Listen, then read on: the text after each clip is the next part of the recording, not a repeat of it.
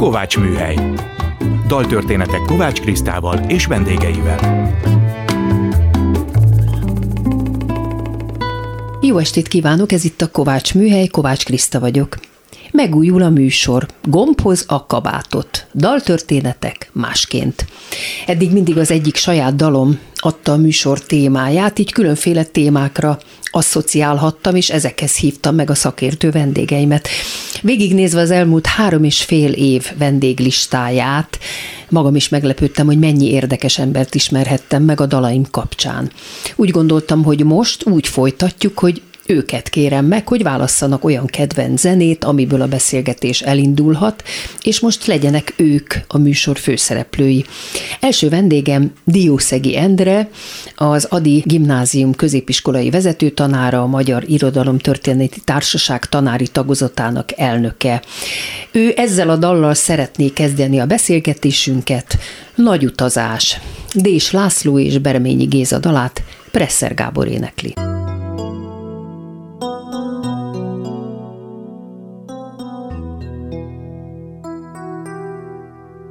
Fáradtnak tűnsz, mint ha nem a régi volnál. Hol van a tűz? Hova lett a mindig sóvár régi láz?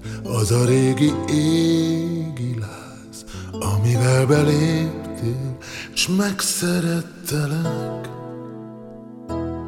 Nagy utazás! Azt mondtad, hogy ez az élet, s nem halunk meg. Az ember soha el nem téved. Égi láz, a bizonyos égi láz.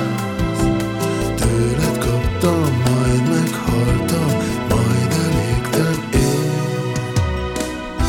Mivé legyek most nélküled? Hová megyek így nélküle? Te meg csak űz, fáradtnak tűz. Tova tűnt szép ígéretek. Nélkülük én hová legyek? Nagy utazás. A vonatunk újraindul. Nagy utazás. Most a vágyunk már megint új útra visz. Induljunk el hát megint. Gyere vele most az ígéret szerint. Nagy lesz az út, de mi ugye mégse várunk.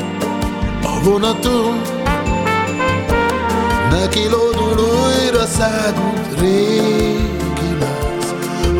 Az a régi láz. Tőled kaptam, majd meghaltam, majd elégtem én. Elindulunk, elindulunk. Az éjbe megy a vonatunk, s az éjszaka, az éjszaka, a puha testű éjszaka, vonatunk kattogó zaja, mint régi jó barátokat. Majd úgy fogad, majd úgy fogad. Egy utazás az életünk, azt mondtad, hát megint megyünk. Nagy utazás az életünk.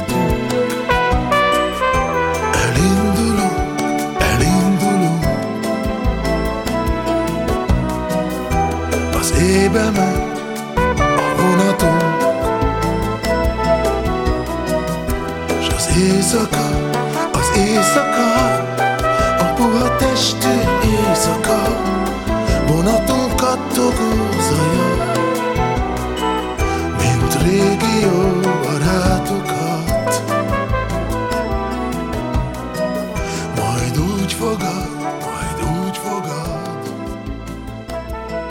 Szeretettel köszöntöm Diószegi Endrét, az Ady Gimnázium középiskolai vezetőtanárát, irodalom és történelem tanárt, a Magyar Irodalomtörténeti Társaság tanári tagozatának elnökét. Szia, Dió, örülök, hogy sokadjára itt vagy, és hogy te leszel a megújuló Kovátsműhely első vendége. Jó estét kívánok én is a hallgatóknak, és szervusz, Kriszta. Hát nagy öröm és nagy megtiszteltetés is, hogy uh, itt lehetek. Az elmúlt években valóban többször beszélgettünk már mindenféle érdekes dalokról, főképp azért, mert azoknak volt valamilyen irodalmi műveléstörténeti vonatkozása.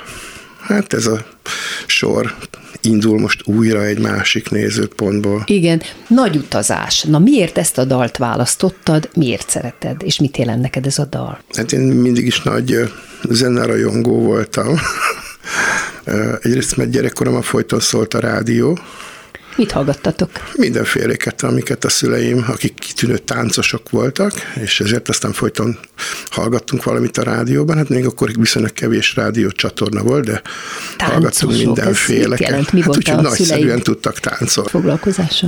Édesanyám könyvelőként dolgozott, az édesapám pedig egy, hát annál a cégnél dolgozott, ahol, a, ahol Magyarországnak, meg tulajdonképpen egész Kelet-Közép-Európának kávéfőzőket gyártottak. Ez az Autófém K T S, néhány fiatal ember összeálltott az ötvenes évek végén, és akkor köztük ő is, és kitaláltak egy ilyen, egy ilyen ká té es-t, és gyártottak és rengeteg kávéfőzet. Na, és az jutott eszembe, hogy én a kávé és a, a kávé illat és a, a rádiózás világában nevelkedtem otthon, és mindig is hallgatok rádiót, ma is, meg persze most már vannak jobb megoldások, vihetem magammal a kedvenc zenéimet, cé dén, az autóba, vagy em pé három-ason, tehát na, de visszatérve szüleidre, mert most nagyon megragadt mm. nekem, hogy állandóan táncoltak. Miért? Szerettek táncolni? Igen, nagyon szerettek táncolni. És otthon és nagyon... is táncoltak? Igen, igen, mindig gyakorolgattak a szobában, de aztán, amikor voltak ilyen rendezvények, hát régen voltak ilyen céges partik, mint ahogy ma is vannak, ott azért ők mindig el tudták érni azt, hogy mások körülállják őket, és figyeljék a társas táncot táncoltak? Hát igen, valamilyen... mindenféle tánchoz értettek. Aha. Nagyon ügyesek voltak, és nagyszerű volt látni és őket. És te, mint gyerek... Hát én őket. Akkoriban még nem voltam, most nem lövőképes, de ha most így visszagondolok, hát én is még bámultam, hogy, hogy, hogy azon tudni kell, hogy ez egy nagyon vékony, szikár alkatú Te? teremtés volt, nem olyan, mint én. Az édesanyám meg egy alacsonyabb, fekete hajú, csodaszép nő. Testvéred volt? Nem, vagy van? Én nem, nem. Egy, egy kelettem, igen. Értem. Na most mit jelentett, tehát nekem annyit mondtál csak így előzetesen, hogy nagy utazás, hiszen a tanári pálya is egy nagy utazás, és a te életed egyik nagy szerelme az utazás, úgyhogy beszéljünk ezekről sorban, hogy miért gondolod, hogy a tanári pálya is egy nagy utazás? Hát vannak ilyen toposzok, és akkor ahhoz szívesen köti az ember ezeket a dolgokat. Pláne én már ugye több mint hatvanszor éltem meg a krumpli kapálást, és ebből harmincötöt ugyanabban az iskolában tanárként harmincöt töltöttem. Ez az Ady? Igen, ugye? Ez az Ady Gimnázium. Én ott kezdtem a pályámat, és bízom benne, hogy ott is fogom befejezni. Akkor hűséges típus vagy. Ö, igen, ez nálunk szintén ilyen családi vonás, tehát édesapámnak is egy munkahelye volt, és onnan ment nyugdíjba. Hát én bizakodom benne, hogy ezt a maradék időt már valahogy ügyesen el, el tudom tölteni ezen a tanári pályám. Hogyan no, tehát, döntötted de, el, hogy te tanár leszel? Miért akartál tanár Én fizikaszakos voltam a gimnáziumban, egy remek fizikatanár és matematikatanár karózolt minket, Lux Juditán, az ő nevét érdemes is így megem, megjegyezni, hiszen nagyon sokat köszönhetek én is, meg a csoporttársaim, akik ott gimnáziumi osztálytársaim voltak neki. De volt egy nagyszerű osztályfőnököm, akit pedig Rónai Bérának hívnak, és egyszer azt mondta, hogy hát olyan jól beszélsz, hát beszéljél a gyerekekhez. És aztán így átírtam ezt a felvételi jelentkezési lapot, és nem építészmérnöknek mentem, mint a volt gimnáziumi osztálytársaim, hanem én a bölcsészkart választottam. Tehát és az aztán... irodalmat és a történelmet választottam. Igen, és a magyar történelemszakos uh, tanárként végeztem nyolcvannyolcban, és akkor ott onnan egyenesen vezetett az út az Ady Endre gimnáziumba. Anyukám így kapacitált már ott augusztus végén, hogy hát hogy, hogy még nincsen munkám, és akkor mondtam neki, hogy hát hazafelé menet minden iskolába be fogok menni, és akkoriban még olyan világ volt, hogy mindenhova kellett épp egy magyar történelem szakos tanár, és abban az iskolában, ahova eljutottam, vagy ahol azóta is dolgozom, ott az igazgatónő azt mondta, hogy hát ez egy most indult, egy éve indult iskola, itt van egy szoba, oda beköltözhetek, és akkor gondolkozzak el, hogy mit akarok csinálni, és hát én az elmúlt harminc évben ott töltöttem a napjaim nagy részét, és mindig gondolkodom azon, hogy mit is kéne csinálni. Szóval a tanárság az szerintem egy életre szóló dolog, itt megmaradtam az iskolában és az iskolánál. Mikor kaptad az első osztályodat, amikor már osztályfőnök voltál, és végigvittél egy osztályt? kilencvenegyben, és most már a kilencedik osztályom tizedikes ebben az esztendőben, és egy szüntelenül osztályfőnök voltam az elmúlt évtizedekben, és ez is nagyszerű dolog, szerintem így kerek az én világom, hogy tanítom őket különféle tantárgyakból, meg még osztályfőnök is vagyok, és akkor így mindenféle olyan programokra is el tudom őket csábítani, amire talán még nem is gondoltak, amikor először átlépték a gimnázium kapuját. Én hadd meséljek annyit a hallgatóknak, hogy én téged úgy ismertelek meg, hogy az egyik színészem, aki egy produkcióban játszott velem, azóta most már nagy sztár lett Járai Máté, őt rendeztem. Úgy van. Ő elhívott, hogy elkívom a volt tanáromat, és jöttél, Dió, te. Meg még vagy csomó gyerek. És még egy csomó gyerek, megnéz. Az előadásunkra ez volt, azt hiszem, az Alice Csodaországban. Így van. És onnantól kezdve ez a kapcsolat megmaradt köztünk, hiszen te mindig hozod az osztályodat, akár koncertem, akár előadás van, és mindig az a benyomásom, hogy nagyon imádnak téged a diákjaid. Hát jó közöttük lenni. Persze azért a tanári pálya nem mindig ilyen egyenes, és nem mindig felfelé vezet. Azért vannak nehézségek is, és akkor birkózni kell a gyerekekkel, már persze metaforikusan, de, de én azt gondolom, hogy, hogy segíteni kell őket, tehát a ahogy a mondás mondja, te egyes minden hülye tud adni, ezért kár tanárnak menni. A tanárság szerintem valahol ott kezdődik, hogy el tudjuk érni, hogy egy gyerek valamiből ötöst kapjon, vagy dicséretesen csináljon meg valamit, és ahhoz fel kell kelteni az érdeklődését, és arról, amiről beszéltél, tehát, hogy megyünk ide-oda, különféle programokra, színházba, koncertre, irodalmi beszélgetésekre. Ezek mind-mind részei annak, hogy, hogy hogy ők így részt vegyenek ebben a gondolkodásban, meg, meg megszeressék azt, amivel foglalkozunk, és akkor lelkesebbek lesznek, talán az iskolai feladataikat is sokkal jobban fogják csinálni, vagy én ezt látom így az elmúlt harminc évben. Ez itt a Kovátsműhely, Diószegi Endrével beszélgettünk a pályájáról, az életéről, a nagy utazásról. Ahogy mondod, hogy egy csomó érdekes dolgot kitalálsz a diákjaidnak a tanításon kívül. Tehát viszed őket rengeteg helyre. Tudom, hogy mindig mondtad, hogy most jöttünk meg éppen Kínából, most jöttünk Spanyolországból, most jöttünk Londonból, tehát mindig valahol viszed őket, és el nem tudom képzelni, hogy ezt te hogy hozod össze. Hát úgy működünk mi a mi iskolánkban, hogy vannak ilyen speciális, azt mondják, tehetséggondozó csoportok.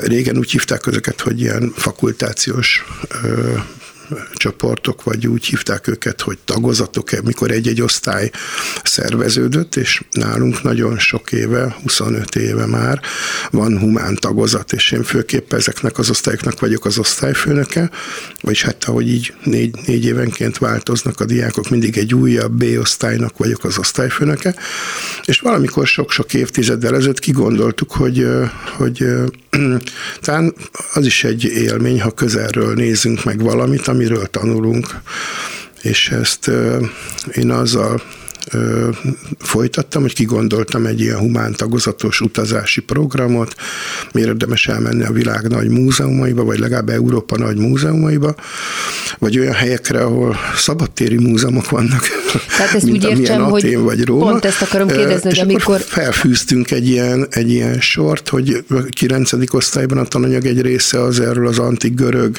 civilizációról szól, történelmből és irodalomból is, hát akkor érdemes elmenni. Atén és görög, Róma? Görögországba, és akkor menjünk el Athénba, esetleg Spártába, nézzük meg, hogy mi van tényleg ezzel a termopilai szorossal, vagy lássuk a szalamiszi öblöt, és akkor ezzel foglalkoztunk, hogy, hogy eljussunk Görögföldre, tizedikben, ott már ugye akkor túl vagyunk ezen az első csomagon, és akkor visszatekintésként persze az antik Róma romjait is megnézzük, de azért az már a reneszánsz, barokk korszak, és abból is van bőven Rómában, és akkor azt javítottuk Velence, Firenze, Róma autós utazásra, és akkor ebből csináltunk egy párat az elmúlt években. A tizenegyedik osztály az egyértelműen már Párizs körül forog, tehát a Párizsba vezető úton állunk meg sok helyen, és alapvetően Párizs nevezetességeit és művészeti centrumait látogatjuk meg, és a, a végzős évfolyammal meg Londonba szoktunk menni, tehát nagyjából ez a humán program, és akkor kétségtelen, hogy, hogy, hogy más felé is elkacsintottunk azért az elmúlt években, és volt egy olyan szerencsés helyzet, hogy, hogy azokkal a diákokkal, akikkel már egyszer megkerültük a földet, azokban még volt egy ilyen szándék, hogy dacára annak, hogy már kijárták a gimnáziumot, mégiscsak utazgassunk együtt, és akkor egy nagy ötlet, egy, egy madridi étteremben kipattanó nagy ötlet nyomán valóban elmentünk Kínába egy ilyen posztály kirándulásra, tehát egy poszt-osztály kirándulásra, és ugyanezzel a csapattal most néhány hét múlva elmegyünk New Yorkba is, tehát szeretnénk hát, a második vagytok, kört komolyan. Is megtenni. De ettől, akik most az én osztályomban járnak, ővelük is voltunk most novemberben Görögországban, mert mégiscsak klassz dolog, ha az ember november huszonkettedikén beállógatja a lábát az égei tengerbe. Na, engedj meg egy kérdést, hogy amikor így elmondtad ezt a humán programot, hogy minden évben kapcsolódva a tananyaghoz, abszolút, hogyan igen, hát ennek mentek. Így van egy arra vagyok kíváncsi, íve. Hogy amikor ott kint vagytok, és mondjuk felkerestek egy görög színházat. Uh-huh, igen, persze, hogy nem. A Dionysos színházban még volt olyan is, amikor játszottunk, és nem kergettek el a rendőrök. Na, tehát Aiskyloszból egy részletet megpróbáltunk ott felvenni néhány évvel ezelőtt, tehát igen, azért vigyázni kell, mert nem mindenki kedveli ezt az élő színház előadást, de megoldottuk a problémát. Beálltatok oda a középre, és... Be, és akkor voltak szereplők, akik megtanulták a szöveget, és akkor ott lejátszottunk valamit. Hát szoktunk forgatni filmeket, természetesen úti filmeket, mert azok a szülők is nagyon örülnek, hogyha hazajövünk, és akkor egy-két hónap múlva ki lehet bérelni egy mozitermet, és akkor mégis olyan húsz-tíz méteres mozivásztól látják a gyerekeiket, amint éppen nem tudom, a dóroszlopfőkről beszélnek, és a hátuk mögött valóban ott van egy, egy dóroszlop, szóval ez klassz dolog. Azt szeretném kérdezni, hogy mondjuk egy dóroszlopnál, vagy egy görög múzeumban, vagy Spártában. Ilyenkor te mesélsz nekik, vagy esetleg kiadott feladatba, hogy X vagy Z vagy Y diák készüljön fel abból az adott témából, uh-huh. és ő tartson elő. Ezt most csak improvizáltam. Igen, mindig nem van tudom. Feladat, tehát úgy nem szálltunk repülőre, igen? Autóba, hajóra és vonatra, hogy a jelen lévő csapat mindegyik tagja ne lett volna valamilyen témával így megbízva, uh, megbízva előre. Így van, mert azt gondoljuk, hogy ha már oda megyünk, akkor annak legyen egy ilyen, és ez, uh, egyrészt lehet gyakorolni ezt a kommunikációs helyzetet, másrészt meg ugye okosodik az ember, de hát nyilván ezek három-négy perces ilyen kis szketcsek, és néha futva kell őket fölvenni, hát ezt te is tudod, ezért a világ nem minden pontján kedvelik, hogyha ilyen filmfelvételeket készít valaki, teszem azt a Sixtus Kápolna mennyezetét mustrálgatva, úgy ottan például hát nem annyira mondjuk, kedvelik. Talán ott nem annyira, igen. De hát sok helyen azért lehet de van, ahol barátságosan persze. Így van viselkednek. Tehát mindig van, vannak emberek, akik pontosan hát mindenki, aki, aki így jön velünk, az valamilyen témát választ, választhat. Tehát nem én szoktam kijelölni, hanem, hanem felkínálok egy csomó lehetőséget. De aztán mindenki. Azt már beosztjátok. És úgy... utána csinálunk abból egy forgatókönyvet tisztára, mint a filmrendezőknél, és akkor a forgatókönyvnek megfelelően a helyszín színeken, ahol épp odaérünk, ott akkor felvesszük ezeket ilyen-olyan-amolyan kamerákkal. Most is csináltunk ilyen furcsa csődületet Athénban, mert az a gondolatom támad, hogy csináljunk egy flashmobot a, az athéni iskola festménye nyomán, és akkor ott van egy ilyen római diadalív, és amögül előre törtünk mindenféle fehér leplekbe előre burkolva, törtetek? És akkor így előre jöttünk, és csináltunk egy felvételt, és a végén az volt, hogy úgy álltunk meg, ahogy a, ahogy a festményen látható, hát ezek ilyen szellemes dolgok, a gyerekek szokták élvezni, meg én is, mert ez szerintem vicces dolog, és komoly közönség gyűlt össze, és megtapsoltak minket. Hát ezek a kései, kései novemberi turisták ö, számára felkínált ilyen ingyenes attrakciónk volt. No, és persze nyilván, hát ha megyünk egy múzeumba, a, akkor azért én is szoktam beszélni, és ö, én úgy gondolom, hogy nem azért megyünk el egy múzeumba, hogy minél hamarabb kimenjünk a másik végén, ö, ö, hanem hát így az ottani látnivaló kapcsán meg megállunk, és akkor az embernek eszébét valami azt szívesen elmondja, bár sok helyütt már nagyon alapos és jó kiírások vannak, és akkor ezeket így lehet olvasni is. Arról is meséltél nekem korábban, hogy hogyan finanszírozzátok ezeket az utakat, hiszen azért ez így elég soknak tűnik, de te valahogy nagyon ügyesen megoldod, hogy majd, hogy nem, most nem azt mondom, hogy nullára hozott ki ezeket az utakat, de nagyon kevés pénzt kell a szülőknek befizetni, mert mindenféle ügyleteket hozol össze. Hát, hát igen, tulajdonképpen hát lehet pályázni. És az akkor az pályázati egyik, pénzeket itt ott is, lehet hogy... csorgatni, de mi azt is szeretjük, ha elmegyünk valahova dolgozni. Én, én egy olyan családból jöttem, hogy így, hogy így dolgozni kell a pénzért. Igen. És akkor ezt gondoltam, ezt így, ahogy magam is élek, hát ezt nyilván fel tudom mutatni másoknak is. El szoktunk menni dolgozni.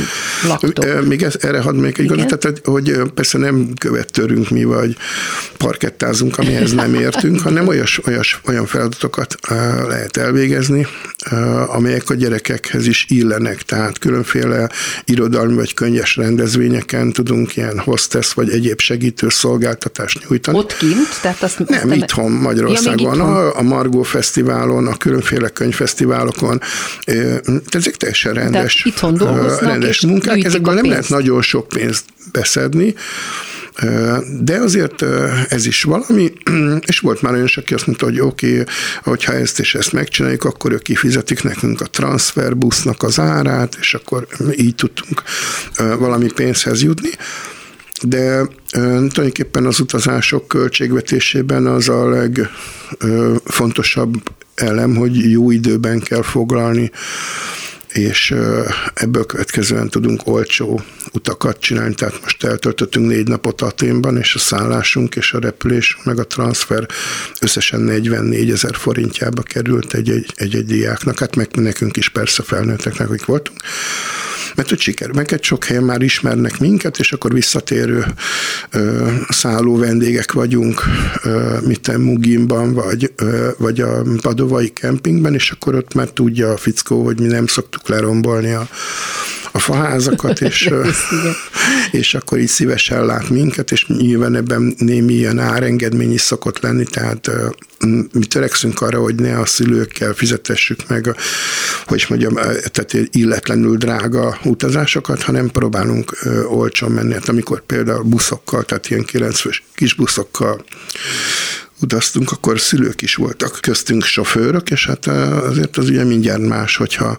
De hogy ti magatok vezettek. Igen, mi magunk vezettünk. Tehát nincs hát, külön sofőr, aki visztek. De hát én nekem a, van hivatásos jogosítványom, tehát tulajdonképpen sok, sokféle uh-huh. autót vezethetek, ez ráadásul nem is olyan nagy, hogy, hogy valami különösebb képesség kellene hozzá. Nyilván ezért gyakorlatozni kell, hogyha az ember mondjuk le akar hajtani például a Louvre-nak a parkolójába, egy, egy, egy kilencfős kis busszal, mert szűkös a lejárat, de hát gyakorolgatjuk ezt a dolgot, és akkor így is lehet nagyon sok pénzt spórolni. Tehát euh, én azt gondolom, hogy, hogy az elmúlt évtizedekben valóban, euh, ha bárkivel így beszéltünk, hogy mennyiért töltöttünk el három, öt vagy hat napot, neki csodálkozott, hogy ezt hogyan lehet megcsinálni. Hát úgy, hogy időben foglalunk sok-sok hónappal előtte repülőjét, és akkor azért az olcsó.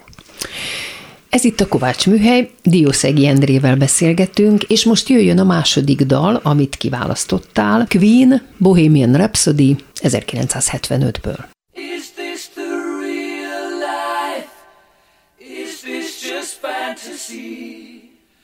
Caught in a landslide, no escape from reality. Open your eyes, look up to the skies and see. I'm just a cool boy, I need no sympathy, because 'Cause I'm easy come, easy go, little high. Any way the wind blows doesn't really matter to me, to me.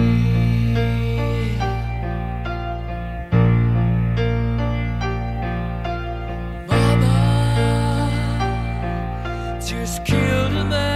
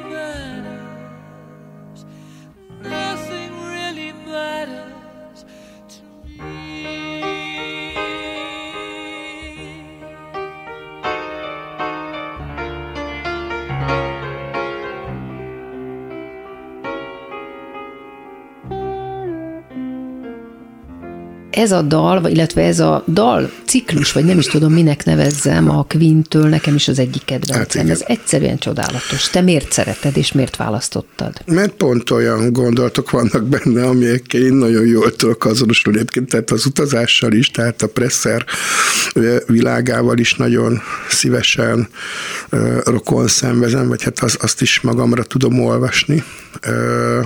De ezt a sokféleséget, ezt a sokszínűséget, és ezt az, ami ebben a Queen nótában van, tehát ezt a szertelenséget és bohémságot, ezt én hát tulajdonképpen így valamelyest képviselem is, szóval én nem vagyok olyan szigorú ember, vagy igen, csak itt most mesélem a hallgatóknak, hogy te mindig sárgában vagy. Hát igen. Többnyire, igen. Tehát oda kell rád figyelni, az biztos. Hát ez egy feltűnő. feltűnő ugye, hát én nem vagyok egy ilyen égi meszelő, ahogy mondani szokták, mert például ülve nem is szoktam tanítani, mert akkor nem is látszanék ki a padból, vagy nem, nem, nem mert egyébként állva sokkal jobban lehet beszélni, meg hogy jobban látom a gyerekeket, igen, meg igen. Ők is jobban látnak engem.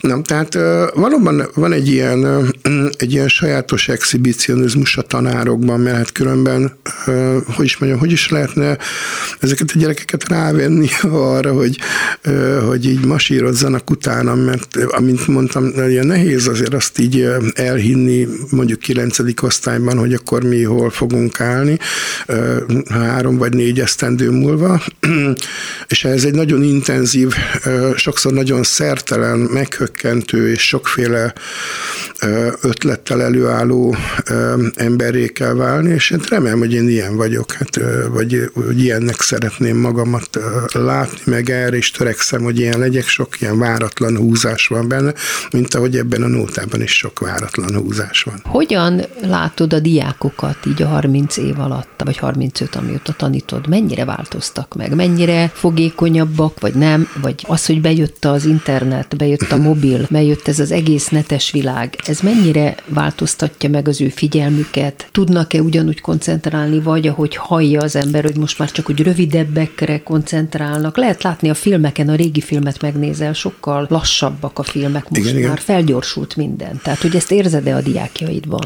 Hát egy csomó dologban sokkal ügyesebbek. ügyesebbek. Egész egyszerűen olyan technikai eszközök vannak hát ma igen, már, igen.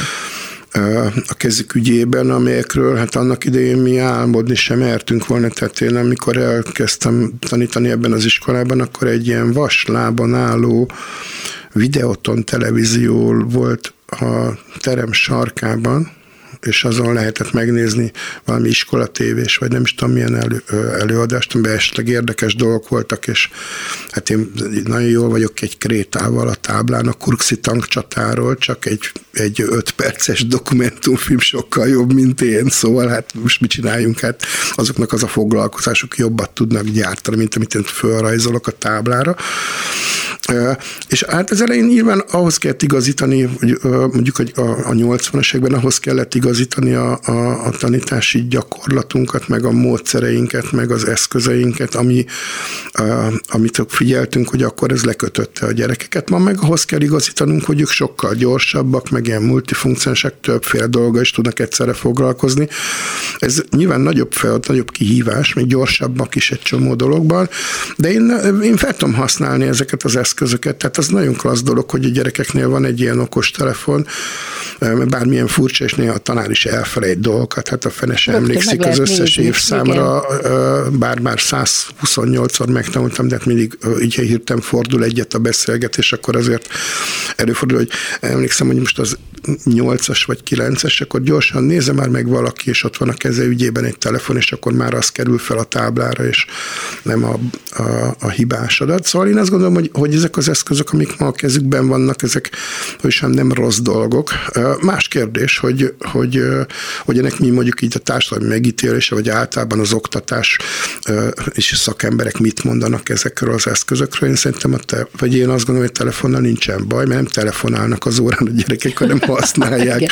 Tehát te bevonod őket, valamit, te használod igen, ezeket az igen, eszközöket. Igen, tehát a minap egy igen. publicisztikai, tehát a stílus témakörben publicisztikai stílusnak a problémáiról beszéltünk, és hát most ugye az a legegyszerűbb azt mondjuk, hogy nyissunk fel valamilyen elektronikus újságot, és akkor keresgéljünk példákat a, a címtípusra, meg a szövegszerkezetre, meg olyan szóhasználatra, és hát a harminckét ember huszonnyolc féle újságot ütött fel. Tehát ez azért, hogy mondjam, sokkal jobb, mint hogyha én a hónom alatt papírkivágásokat osztogattam volna szét Hogyne. egy teremben. És akkor ők jelentkeznek, és fel akarják ők olvasni, amit találtak. Így van, körbe mentünk, megnéztük, megmutatták egymásnak, tehát ez egy nagyon jó dolog, és, és akkor hát talán nyilván a hallgatók is tudják, de azért így ismételésként mondom, hogy a, hogy a Covid nyomán Uh, ugye amikor az iskolák online uh, oktatási felületre szorultak, akkor uh,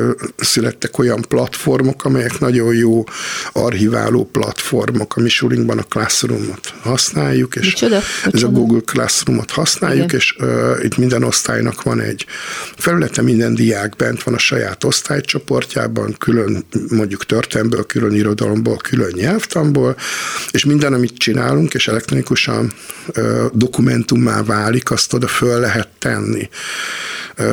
És azt onnantól lehet használni, azt remélem az idők végezetéig, de mondjuk az érettségig mindenképpen. Tehát ők maguk is mindig vissza tudják keresni. Így van, meg másokét is meg tudják nézni, hát tehát meg tudjuk jó. osztani Mely, egymásra ezeket a... Nem igen, tanultam, ez tehát most régen lehet. Ugye úgy volt, hogy kiosztott valaki egy dolgozatot, akkor vagy odaadta a Béla, hát, és akkor nem. elolvastad, vagy nem. Most nyilván, hogyha megállapodunk, hogy akkor ezek a szövegek fölmehetnek a közös oldalra, akkor nekem egy kattintás, hogy az összes szöveget, vagy összes olyan fájt, amit ők feltöltöttek a felad, házi feladatként, vagy otthonírásos dolgozatként, azt feltegyem erre az oldalra. Meg hát működtetünk messengeres csoportot, hogy, hogy gyorsan tudjunk színházigyet venni, mert mindig este hétkor lehet látni, hogy holnap olcsóbb be a színház, és akkor van, be tudunk-e menni valahol holnap. De még van Facebookos csoportunk szülőkkel is, szóval én azt gondolom, hogy ezek a, ezek a technikai eszközök, amelyek a rendelkezésünkre, és azok a platformok, amelyeket használni tudunk, azok tulajdonképpen így el is törölték ezt a hagyományos iskolai időt. Aha. Tehát persze bent vagyunk az iskolában nyolctól valameddig, de... De folytatjátok a kommunikációt utána is. De valakinek valami baja van, akkor délután négykor. Tudom, hogy ezt nem szokták pozitívként mondani. De ez az. De hát én már csak ilyen ember vagyok, hogyha valaki rám ír este nyolckor, hogy nem tudom, ez és ez a problémája van, és hát én amúgy is otthon ülök, és ugyan olvastam valamit, vagy éppen csak valamit, de hát látom, hogy megjelent egy üzenet. A, a és írnak szoktam neked? Válaszolni. Bátran írnak neked? És írnak, és a szülőkkel is tudunk beszélni ugyanezen a platformon, és szerintem ez klassz dolog. Tehát nem kell egymást kergetni telefonon, hanem jól megy ez az üzenet között, és meg dokumentumokat vele, is tudunk cserélni. Én, én szerencsésen embernek gondolom magam, nem voltak még ilyen problémáim, mert nem átkozottak a szülők, vagy ö, ilyesmi. Nem is nagyon ö, van olyan felület, ahol ennek volna értelme szerintem, tehát a mi viszonyunkban, de persze ö, ugye a szülői csoportot, én a saját osztályom ö, szüleit értem, meg a saját diákjaim, meg az összes többi osztálynak a diáket a diákcsoportokban, ezzel nincsen baj, életük miért is ö, háborognának, hát hiszen közös célért munkálkodunk, és ha ezt ők megértik, hogy én nem az ő ellenfelük vagyok, hanem én tudok nagyon sokat segíteni nekik, hogy a felnőtt korukban mondjuk olyasmivel foglalkozzanak, amit majd szeretnek csinálni, és amiben élvezetüket lelik, akár csak én, akkor ebben én inkább segíteni tudom őket. Ez itt a Kovács Műhely, Diószegi Endre irodalom és történelem tanárral beszélgetünk, az ő hivatásáról tulajdonképpen. kétezer-tizenkettőben ezt írtad, idézve a kormányzati bejelentést, Hoffmann Rózsa bejelentése. A pedagógus életpálya bevezetése annyira tisztességes fizetést tesz majd lehetővé, hogy a tanárok akár Kubában pihenhetik majd ki a fáradalmakat. Eddig az idézet, akkor te azt válaszoltad erre. No, ezért hát érdemes lesz dolgozni, már alig várom, hogy ergy a testemet a Karib-tenger hullámai nyaldossák, ezért volt igazán érdemes tanárnak menni, no majd írok. Smiley. Hát Dió, ez nem jött be. Ö, hát, ez a, de ez a nagy fizetés. A, igen, mondjuk így a szöveg írott változata is azért rejtett valami kis tiláris plusz információt, tehát én azt gondolom már akkor is tudtam, hogy ez marhaság, azóta se gondolok róla. Nyilván, hogy marhaság, jobban, de... Kétségtelen, hogy nem jutottunk el Kubába, de tervben van. Jó, jó, te, mert te még el is jutsz Kubába most, hiszen erről beszélgettünk, de mi a véleményed a mostani oktatási rendszerről, a nátról, és arról, hogy most hol tartanak a tanártüntetések, és hogy lesz-e ennek bármi eredménye? Hogy látod? Hát... Ö- Egy esztendő telt el, amióta így felpörgött, legalábbis a tanártiltakozások és az azokat kiegészítő diák tiltakozásoknak a története, de a probléma azért az sokkal régebbi keletű, tehát, hogy is mondjam, már a, az idézett szöveg se volt hát valami vidám mint, helyzet. Igen, az van. Már több mint tíz éves az Pedig is, annak igen. is már így van több mint egy évtizede. No, ö, ö, aztán amit még érdemes tudni, hogy, hogy én azért is vagyok szerencsés helyzetben, mert én a, nekem a feleségem is tanár. Igen, úgy is akartam ilyen még tanár, is tanár család vagyunk, és mi aztán, ahogy mondani szokták, hát már ugye ketten már nagyjából majdnem száz éve gondolkodunk ezen az iskolán. Ez néha nagyon nagy baj is, mert, mert túl sokat gondolkodtunk rajta, és akkor a többiek azok még csak a saját gondolataiknak a korai szakaszában vannak. No, de visszatérve, tehát ez egyrészt arra vonatkozik, hogy, hogy nekünk így hivatásunk, vagy életformánk, vagy nem is tudom, mi lett ez a tanárság, tehát a feleségem is ugyanennyi ideje tanít ebben az iskolában, ahol én, az Ady Endre gimnáziumban, és hát csináltunk azért az elmúlt, ugye ketten akkor már hetven évet, be nagyon sok-sok dolgot, hullatjuk a vérünket. Hát az, hogy ennek nincsen, és nem csak a miénknek, hanem szerte az országban, én nagyon sok olyan tanárt ismerek, aki még ennél is jobbakat kitalált, mint amikről ma beszéltünk, a diákjainak a élményközpontú oktatásához. De hát micsoda disznóság, hogy még sincs megbecsülve igen. ez a pálya. Azért is furálom, mert akik ma ebben a törvényhozó vagy végrehajtói hatalomban vannak, azoknak egy részével, még katona is együtt voltam, aztán egyetemre is egy helyre jártunk, többé-kevésbé ők is kijárták ezt a tanári szakot, hát hogy épp nem tanárok lettek, ugye abból a csoportból, amiben én is voltam, ott viszonylag kevesen lettünk úgy tanárok, hogy már harminc sok éve tanítunk, tehát azért talán emlékezhettek volna rá, hogy mégis mit jelent ez a tanárság. Hát és hogy miért fontos, hogy kiművelt emberfők legyenek. Én szerintem az elmúlt év azt megmutatta, hogy, hogy a tanárok az erőforrásaik végére értek. Igen. Az, hogy ezt ilyen hidegszívűen lesöpri a hatalom, és tám, most már azt is lehet mondani, hogy bosszúból nem változtat a fizetésen, ami még egyszer mondom, nem a legfontosabb probléma. De hát a szabad tankönyvválasztást is megszüntette. Igen, de egy, ami mondjuk sok ember számára az életben maradást, vagy a civilizált életformát biztosíthatja, hát öt-hat ezer forint egy színházjegy, most ugye hát azért tudjuk, igen. Igen. illendő elmenni a színházba, a könyvek ára is magas lett, sok minden másnak is persze magas az ára, én azt gondolom, hogy ha az ember lakatos, akkor nem kell megvenni a kalapácsot, mert azt adnak neki a műhelyben. De egy értelmiségi léthez hozzátartozik. Az nem ilyen, hanem annak meg kell venni, vagyis hát én úgy képzelem, hogy meg kell venni a könyvet, meg én meg is vettem, meg, meg, meg járatni kell a folyóiratot, amiben friss, tudományos vagy ismeretterjesztő szövegek vannak, bizony el kell jutni a színházba, és nehogy Isten a koncertre, és hát el kell menni, megnézni, hogy mégis hát mi a helyzet a Agrippa által épített Pantheonban, Rómában, hogy visszatérjünk ugye az egyik kiindulási ponthoz. És azt gondolom, hogy, hogy ebben segíthet a fizetés. De az, hogy nagyon magasak az óraszámok, az, hogy, hogy a tananyag átstruktúrálása és annak most már nagyon erősen ideológiailag vezérelt ilyen torzításai, hogy ma mindennapi élet részeivé váltak, ez szerintem talán még fontosabb, mint a fizetés. Igen. Hát, hát az, hogy mi van a múlva, fejekben. Igen, ugye? Néhány év múlva, ugye hát úgy van ez az írott szöveggel, hogy néhány év múlva csak ezek a könyvek lesznek forgalomban, csak ezek a sületlenségek kapnak teret a, ebben a típusú nyomtatásban, és egyszerűen úgy, fog, úgy fognak felnőni emberek, hogy azt gondolják, hogy második András nagyszerű király volt. Hát nem, ezen nem érdemes vitázni, lehet róla készíteni filmet, meg lehet ezt propagálni, de ettől még ez, ez köszönő viszonyban sincs az igazsággal. Tehát én ezt sokkal súlyosabb és kártékonyabb viselkedésnek tartom, és azon csodálkozom, hogy azokkal, akikkel egy egyetemre jártam, és ráadásul ugyanazoknál a professzoroknál hallgattak előadásokat, azoknak mi történt a fejében? Az enyémben nem történt ilyen. Mi a céljuk vele, hogy hülyén tartsák a hát erről sok, sok, sok ember sokfélét mond, én nem akarok ilyen sem szélséges álláspontot képviselni. Az biztos, hogy, a,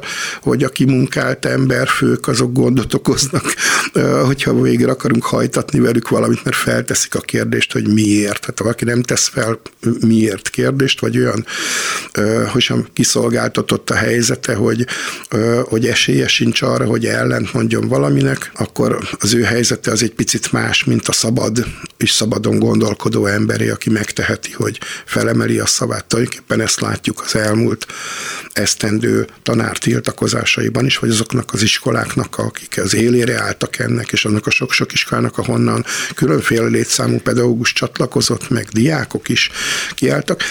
Ott azért volt morzsája ennek a szabadságnak. Rettentes dolog, hogy, hogy mindezek ellenére nincsen mondjuk például Magyarországon társadalmi szolidaritás, holott igen, azt gondolom, hogy, hogy, hogy a lakosság egészét érinti az oktatás, mert hát vagy volt iskolás, vagy most van valaki, aki iskolás az ő világában. Tehát érdemes volna mélyebben elgondolkodni, hogy miért nincsen társadalmi szolidaritás. Miért van az, hogy a tanárság az ilyen valahogy így a szélre, vagy peremvidékre került, és ugyan a boltban, meg a nem tudom hol, ahol találkozunk emberekkel, és akkor valamiért ott elkottyantja az ember, hogy tanárot mindig mondják a, a, a szemben álló emberek, hogy hát nagyszerű, hát gratulálok, és hát szolidarítunk önökkel, csak valahogy nem nagyon szoktuk látni őket a, a nyilvános helyeken, és nem nagyon látom, hogy ennek a, ennek a közösségi összefogásnak a nyomása az befolyásolná mondjuk ezt a mai e, magyar politikai helyzetet, de még egyszer mondom, ennek számos összetevője van, tehát nyilván hosszabb és dámokosabb embereknek kéne ezt elemezni. Én és hogy látod, keserűen... hogy a te diákjaid közül mit tanácsolsz egy mai fiatalnak, aki tanár akar lenni? Egyáltalán akarnak ők tanárok lenni, vagy azt mondják, hogy hát ugyan már nem? Hát a mi iskolánk az ilyen gyakorlóiskola is, vagy hát szóval lehetőséget kínálunk leendő tanároknak az úgynevezett hosszú gyakorlatra, az é el té-vel működünk együtt, évtizedek óta érkeznek hozzám is tanárjelöltek, most már ugye úgy hívják ezt, hogy hosszú gyakorlat, tehát egy évig is itt vannak nálunk, tartanak órákat, figyelgetjük őket, segítgetjük őket. Tehát én azokkal, akik mondjuk így a következő esztendőben, vagy azt követő esztendőben a pályára lépnek, azokkal én nagyon sokat találkoztam az elmúlt években, és hát akik az én szertáramba gyűltek össze az elmúlt évtizedekben, ők többé-kevésbé tanárok lettek. A mi sulinkban is tanít most olyan tanárnő, aki az én tanárjelöltem volt kettő évvel ezelőtt, és aztán utána úgy adódott, hogy, hogy szívesen folytatná itt a munkáját, és pont nyugdíjba ment egy idős kollégánk, és az ő helyére fel tudtuk venni. Tehát szerintem ez klassz dolog. Ha az a kérdés, hogy mit mondunk a gyerekeknek, tehát akik még bent vannak a gimnáziumban, és mondjuk készülnek, és épp a napokban töltögetik ki az érettségi jelentkezésüket, meg készítik a felvételi jelentkezési lapjukat, hogy mit gondolok erről a tanárságról, hát akkor azt szoktam mondani, hogy hát mikor láttatok engem úgy bejönni a terembe, hogy ö, szomorú arccal, csüggetten azt mondtam, ó, hát mit vétettem az Úristennek, hogy tanár lettem. Jó, tehát, hát belőled árad az életszeretet. Én például hogy... ezt így élvezem, ezt a dolgot, én szeretek ebben az iskolában is lenni, meg egyáltalán szeretem ezt a, ezt a világot. Nagyon nagy öröm, hogy, hogy ott a gyerekek között és velük együtt tudunk dolgozni, én is, meg kollégáim is. És akkor így azt gondolom, hogy, hogy én szívesen rábeszélem őket. De hát az életben maradás feltételére ugye van ez a örökérvényi jó tanács, hogy hát gazdagon kell házasodni, és akkor megoldhat ez. Nem, köszönöm, Dió. Köszönöm, Dió, bármeddig tanárnak, tudjuk. Jó tanára mindig szükség van. Lelkes és boldog tanárokra meg még nagyobb szükség van. Pláne akkor legyen manapság. Ez a végszó. Igen. Kedves Dió, köszönöm Diószegi Endrének, hogy sokat szóra itt volt velem, és hogy most őt is jobban megismerhettük, és tényleg nem csodálom, hogy imádnak a diákjaid, jó lehet a növendékednek lenni. Szia, Dió! Köszönöm szépen! Szia, és köszönöm hallásra. Hallgatóink figyelmét Pályi Márk és Lantai Miklós munkatársaim nevében is. Az adás ismétlése ma este tízkor hallható, majd utána az archívumban is bármikor elérhető, majd podcastként is hallgatható. Hallgassanak minket vasárnapunként ötkor, vagy vagy este tízkor továbbra is az interneten. Jövő vasárnap egy újabb daltörténettel jelentkezik a megújult Kovátsműhely, Gombhoz a kabátot. Most a vendégek választanak zenét. A következő műsorban ő, Horváth János, televíziós újságíró és volt nagykövet lesz, aki majd elmeséli nekünk, hogy miért ez a dal lesz a beszélgetésünk kiinduló pontja. Következik Zeca Afonso, Grândola Vila Morena című dala, a szerző előadásában. Viszont hallásra! Grândola Vila Morena, terra da fraternidade, o povo é quem mais ordena, dentro de ti a cidade. Dentro de ti, ó cidade, o povo é quem mais ordena, terra da fraternidade, Grândola Vila Morena.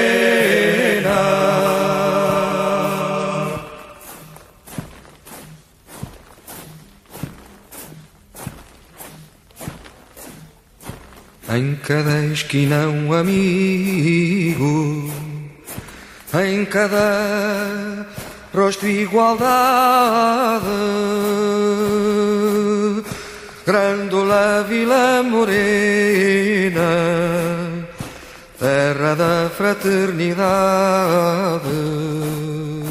terra da fraternidade, Grândola Vila Morena, em cada rosto igualdade, o povo é quem mais ordena.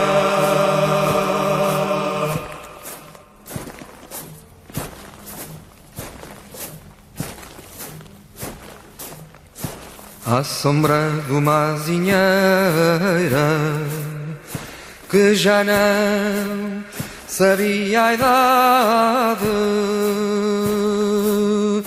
jurei ter por companheira Grândola, tua vontade, Grândola, tua vontade, jurei ter por companheira